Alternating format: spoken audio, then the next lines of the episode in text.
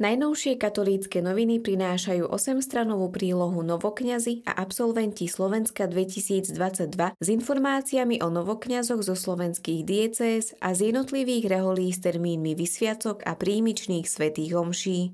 Vysvetľujú, že kňazstvo je povolanie, nie kariéra. Je to spôsob života, nie zamestnanie. Stav bytia, nie len nejaká funkcia. V radostnej atmosfére času, keď do Pánovej vinice prichádzajú noví pracovníci, sa opäť pýtame, kto je novozákonný kňaz, aký by mal byť. Odpovedajú na čitateľskú otázku, prečo by mal byť každý kňaz aktívny v pastorácii a do akej miery by ňom mal realizovať svoje poslanie. Vysvetený kňaz je pastierom jemu zverených veriacich, je pre nich učiteľom viery a vysluhovateľom sviatostí a svetenín. Prinášajú reportáž z farnosti Bánovce nad Bebravou. Z jej rodín vychádzajú duchovné povolania aj v súčasnosti. Katolícke noviny sa o tom presvedčili na vlastné oči. Počas návštevy nás ústretovo sprevádzal dekan Stanislav Garaj. Rozprávajú sa s jezuitským pátrom Ladislavom Čontošom, ktorý sa v marci dožil požehnaného životného jubilea sedemdesiat rokov. Motorom môjho života je milovať dnes viac ako včera, hovorí páter Ladislav Čontoš, človek a kňaz par excellence. Predstavujú talianského misionára Adriana Pelosina, ktorý vyše štyridsať rokov pôsobí v Thajsku, kde sa venuje ľuďom na okraji spoločnosti. Túžba po kňazstve sa v jeho srdci zrodila už v detstve. Do buddhistickej krajiny len z pol percenta kresťanov prišiel otec Adriano, ktorý je kňazom a misionárom až do špiku kostí, keď mal tridsaťdva rokov. Spomínajú na nedávno zosnulého výnimočného českého herca Josefa Abrháma. Herecká misia sa končí so životom, povedal Josef Abrhám, keď si pred dvanástimi rokmi preberal na filmovom festivale v Trenčianskych Tepliciach cenu Hercova misia. Jeho životná i herecká misia sa uzavrela v pondelok šestnásteho mája.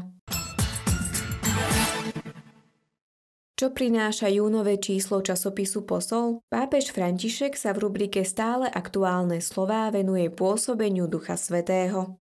Proste Pána žatvy pozýva nás v júnovom úvodníku kňaz Josef Kraus. Zamýšľa sa nad poslaním kňaza a nad tým, čo znamená žiť kňazstvo podľa Ježišovho vzoru dnes. Pripomína, že nestačí len prosiť, ale treba aj vytvárať vhodné podmienky pre vznik nových duchovných povolaní.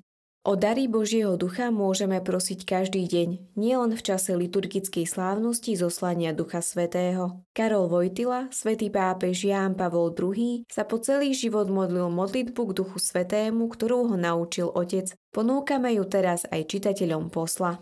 V rubrike Úcta k Ježišovmu srdcu nájdú čitatelia druhú časť úvahy anglického jezuitu Jamesa Fitzimonsa, ktorý väčšinu kňazského života venoval tomu, aby pomáhal ľuďom rásť v ich vzťahu k Bohu prostredníctvom modlitby.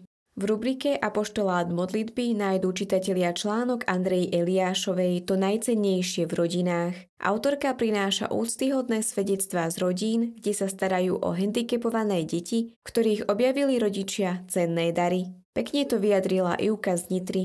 Tí, ktorí sú pokladaní za nič, sa v milosti Božej lásky stávajú tým najkrajším, vzácnou príležitosťou na lásku.